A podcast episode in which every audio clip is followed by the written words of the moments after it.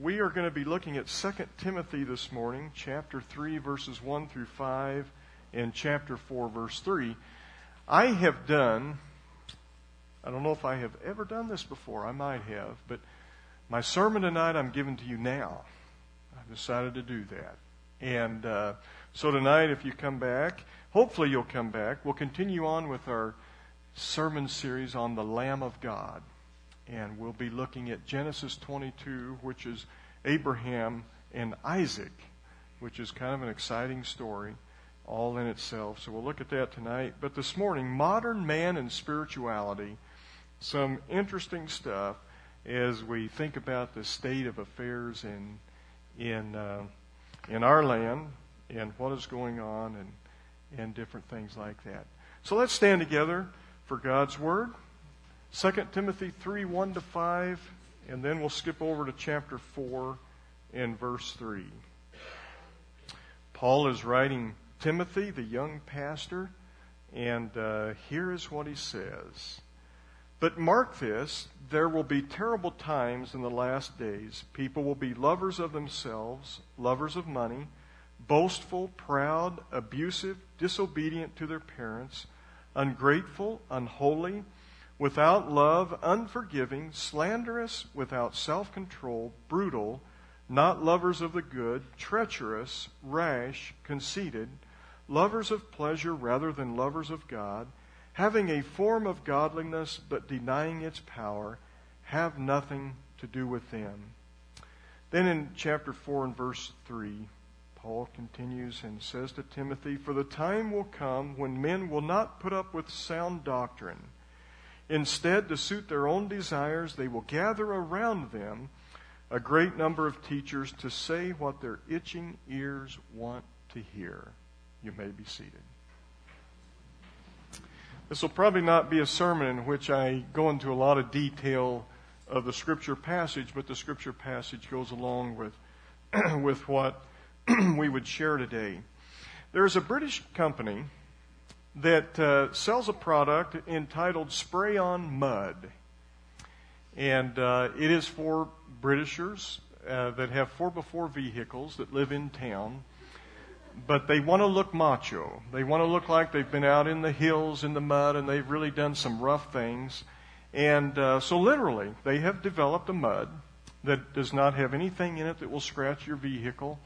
Uh, and you can literally go out and spray it on your vehicle and it will look exactly like you have been out in the rough and you have been doing the macho thing. Literally.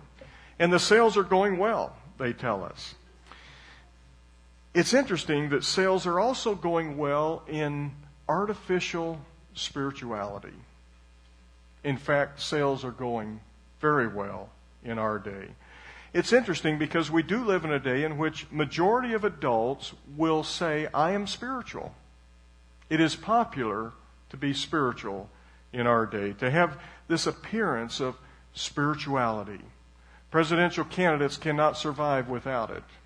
They have to have that spiritual thing about them that they they give you the feeling they know what they're about, what they believe in, and so on. Athletes do the same thing.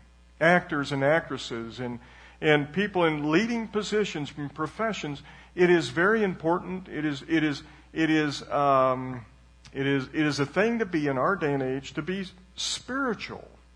Now catch that. Be spiritual. Being spiritual is in. Isn't Oprah spiritual? We could say. And so many others out there. But what is the authority on spirituality?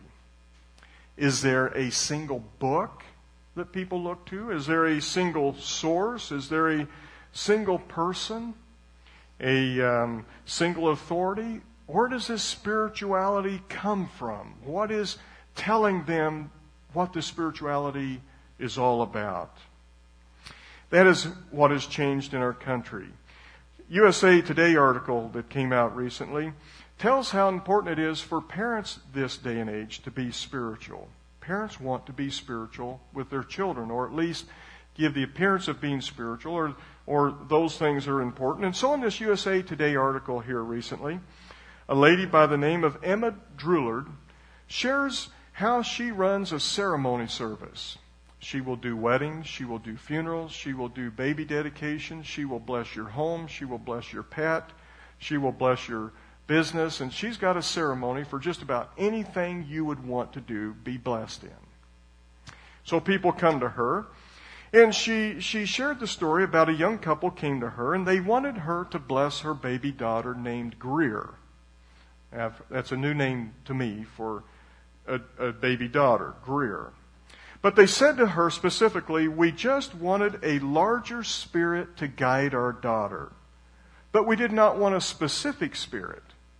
Because understand this, we want to get all the bases covered for our daughter because when she grows up, she is going to believe in angels and fairies and leprechauns and Santa Claus and so on. Our daughter will be spiritual, but it's a kind of a conglomeration of spirituality. The couple wants to be spiritual, but they want it to include everything. And what did Paul tell Timothy? He said to Timothy, The time will come when men will not put up with sound doctrine. Instead, to suit their, their own desires, they will gather around them a great number of teachers to say what their itching ears want to hear. We had a party in my father's honor last Thursday evening. He turned 85 years old, and so we uh, reserved the back room at Ryan's there on North Rock and went to North Rock and and Ryan's and, and celebrated 85 years for Dad. But have you eaten there? You know what it's like? You know they've got they've got this buffet and like Golden Corral and and I was there, and Ryan's has two salad bars basically. You've got one over here and then you've got one behind you.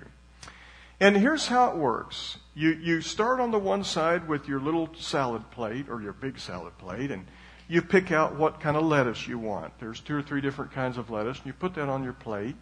You go a little further and you pick out whether you want bell peppers, banana peppers, jalapenos. Then you put some onions on and you pick out the cheese you want and you're putting it on your thing here.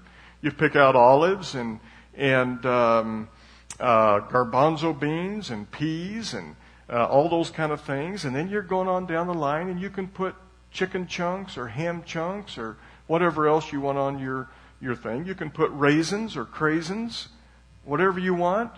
Uh, and I'm leaving out stuff, shredded carrots, you know, all those kind of things. And then you get to pick out the dressing you want. And there's seven or eight kind of dressings. And then you can put croutons on or sunflower seeds or bacon bits or pick up a package of crackers. And then you're not done. Go to the other side because there's strawberries and bananas and, and all those kind of things on the other salad bar. So that when you come through that salad bar, you've got the salad that you personally want.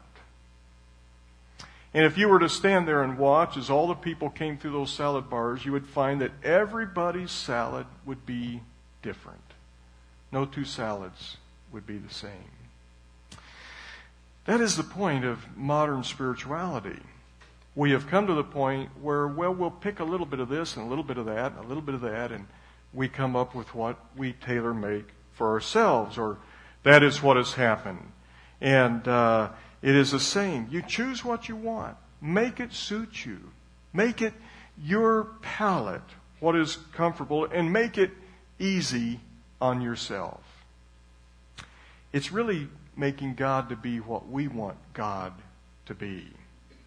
What he wants is replaced with what I want. What he demands, what he commands, I pick and choose and come up with it on my own. Now it's interesting. We're going through the daily study Bible. And I'll have to admit, folks, I'm a little bit behind. I, am a slow reader and I want to really catch everything I'm getting. So I'm a few days behind, but I'm kind of basically worked my way through all those regulations and rules and all that stuff that went along with the Old Testament. And I'm really appreciating all this now more than ever when I've read through all that part because it's starting to make a little more sense to me. Um, all that stuff. And, and some of those regulations were pretty stiff. God was pretty serious. And uh, much of it had to do with, though, the Israelite people staying true to God.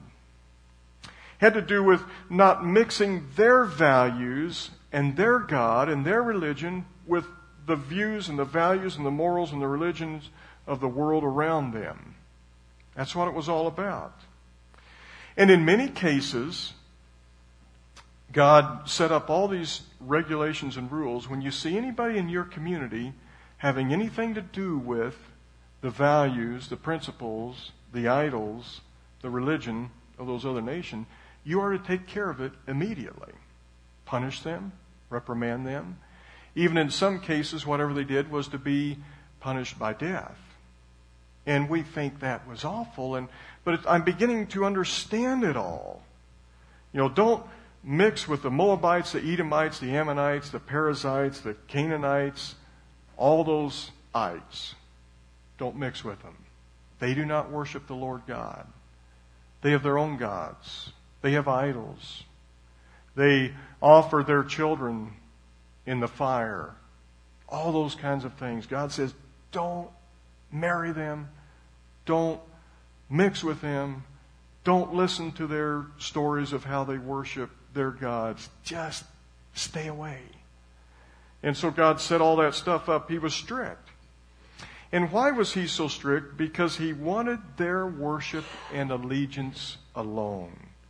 If he, gave, if he knew if the people gave in to those kind of things, it would all change. And God is a jealous God, meaning, I love you. I will not give you to another. You have to be mine. And so God knew if they did, it would spread like a disease. And sure enough, the long and the short of the story is the Israelites did exactly as God did not want them to do.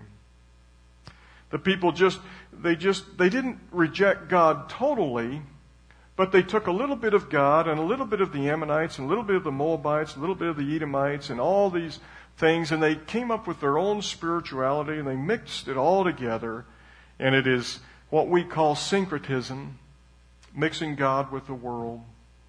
And it didn't work for the Israelites. Every time they did it, they got in trouble. Didn't go well for them. Every single time brought disaster. And I think that we can accurately say, as we look at our world today, that syncretism is alive and well. It works like this take God's Word, and you're not going to reject God's Word but you're going to kind of pick. I like that story and the truth in that story. I like that command. And yeah, that truth is pretty good. But then you're going to kind of either ignore or neglect or totally throw out some of the others because you just don't like them. Now I'm going to pick up a little bit of Oprah and a little bit of this, a little bit of that, a little bit of the other, because it's popular to be spiritual. It's a thing to do to be spiritual in our day. And I'm going to come up with whatever I want. This is popular in our day, and this is what is happening in our land, in our country, in our midst today. And uh, really, what is it doing? It's mixing with the Ammonites, the Moabites, the Edomites, the Perizzites, the Canaanites, and all the ites. And God has not changed, has He? God is still a jealous God.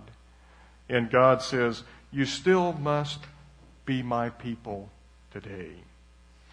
I, for one, really believe that we are living in the last days. There are lots of signs that point to that.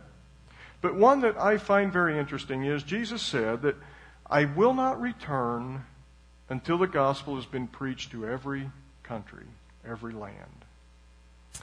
What has happened in the last 100 years? We've gone into the dark Africa. We've gone into the jungles of Peru, of, of South America where uh, cannibals lived. We've gone everywhere, haven't we? There are still maybe some places, and I'm not sure how God technically means all of this, but it seems like we've just very close to covering the entire world and the, the gospel being preached to every land. So, how much longer is it? And other signs tell us that the, that the end is close also. But Paul tells us in the end, you'll know it's the end because these other things will come along. There will be terrible times in the last days. And Paul describes to Timothy, here's what people will be like. And, and they'll want to only hear what their itching ears want to hear. And they'll put together a spirituality that, that they want. So, what must we do?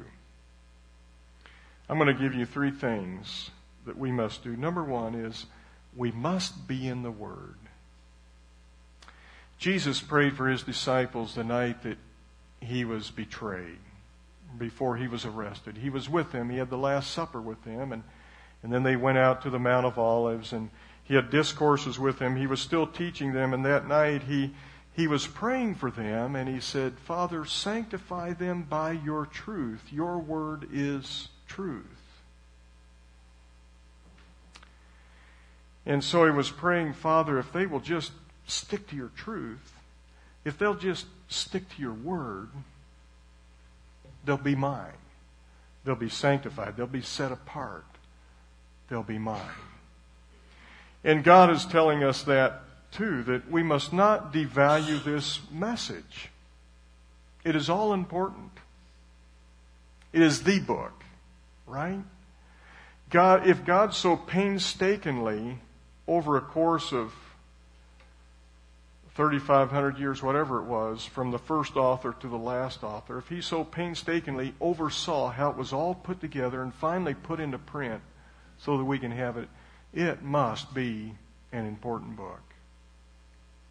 And we can't devalue it, and we have to uh, hold it special to us.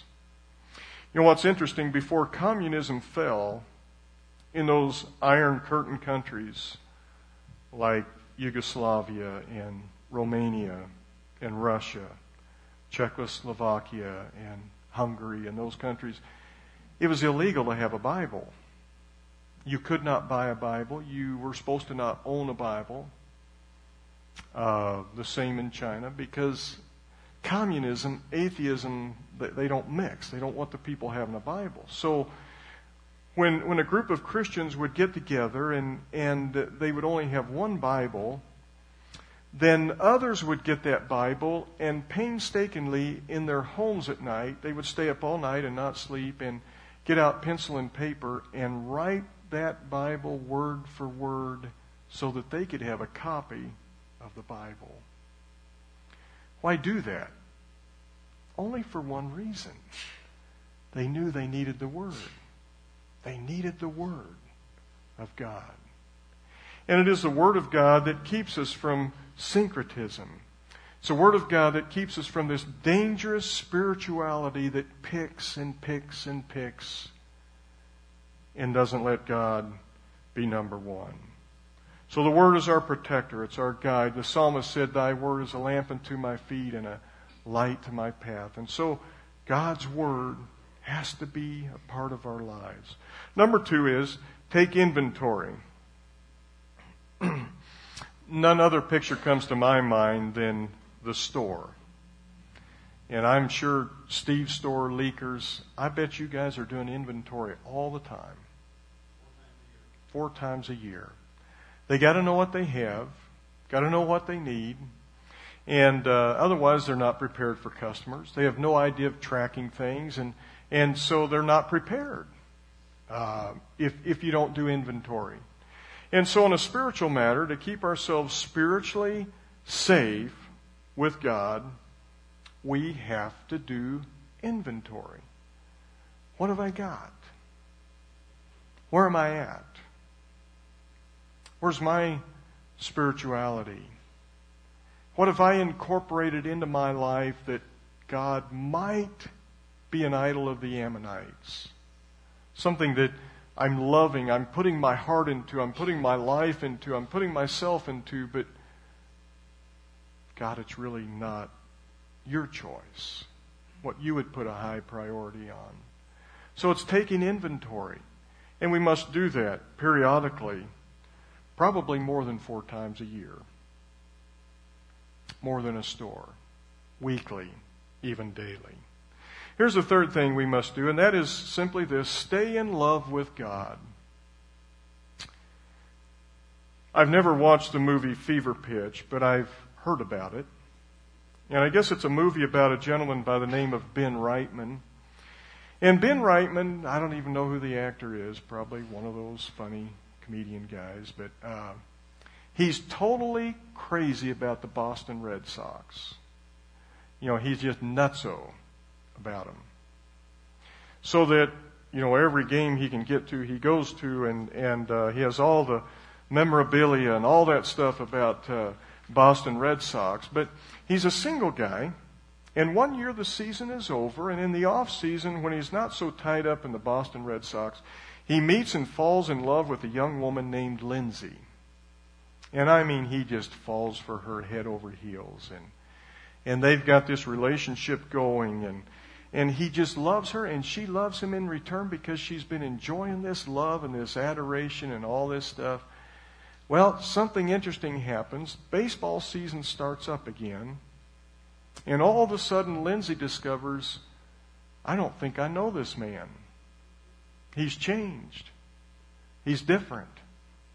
And the only time I see him, the only time he talks to me, the only time he even looks at me is if I go to a game with him. Other than that, I don't know what's happened. And finally, I guess, and I, maybe we need to watch this movie sometime. Finally, she comes to the point of breaking off a relationship with Ben. She just says, I, I, I can't live with this. I don't want a man that loves me part of the year and ignores me the rest of the year. And so she breaks up with him. Ben seeks out a friend to try to understand what is going on. I don't understand this woman. We were in love and everything was going great and I had baseball and I love baseball and now she's broke up with me. Here's what the friend did.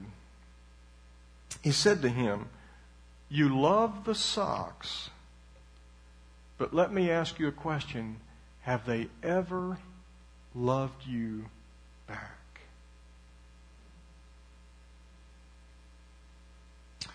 Ben began to realize I've been putting my life and my energy and my money and my time and, and my love into something that really never gives me anything back. Didn't love me in return. Lindsay did. But he wasn't putting anything into her. You know, God is the same way. God loved us first. And when we love God and make Him what He should be in our lives, what does God do? He always loves us in return. When we put ourselves into something else, we shut God out. We cut off that flow of, of love or that experienced love. We should put it that way. And all of those idols that we've allowed ourselves to put ourselves into in life, not one of them gives you anything back in return saying, I love you. Doesn't work that way. Do you know what the cure is for every need you feel in your heart?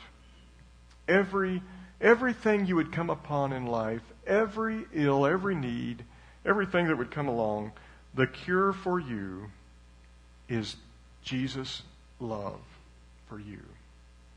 Experiencing it every day. The love of Jesus that you experience when you commune with Him will get you through anything in life. It will. Jesus gave his disciples an interesting command that night when he was talking with them, when he was arrested and crucified later. He said to them out at the Mount of Olives, as he was teaching, he said this to abide in me. What was he saying? He knew what was be coming up in their lives. He knew all of them, but one would be, would also be a, a martyr, would die for their faith. He knew all the trials, all the tribulations, all the tough stuff they would go through. And it would be a lot. But he just said, Abide in me. Live in my love. Don't give yourselves to anything else in life that can't love you back. Abide in me. I'll love you back. And you will get through anything that comes along. See, live daily in the love of Jesus and you will be okay.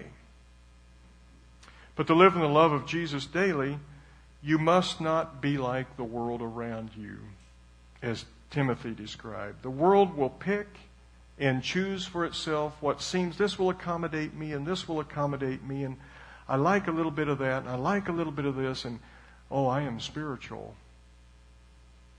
But there's only one spiritual source and person and authority and book, and that is the Lord Jesus Christ. Love Him. Make Him your all. Take inventory. Stay in the Word. Love Him. And everything will be okay. Let's bow our heads as we pray.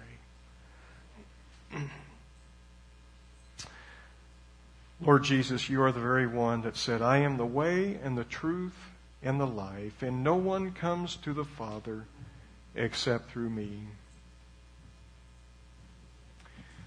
It's my prayer this morning, Father, that, that I would stay away from a world that wants to teach syncretism and a spirituality that is way off base. But it is my prayer, Father, that I would stay in the Word and take inventory and stay in love with you. And all will go well. And it is my prayer, Father, this morning for everyone here in this congregation, in this fold, in this pasture of sheep, Lord, that they would also do that very same thing.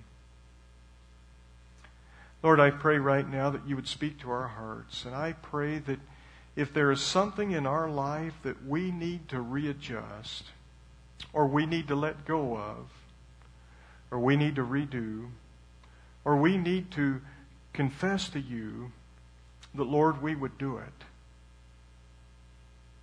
And we would take care of anything that would keep us from a pure faith in you. Help us right now to align ourselves in a way that would be right. For Lord, we know that you are the loving one.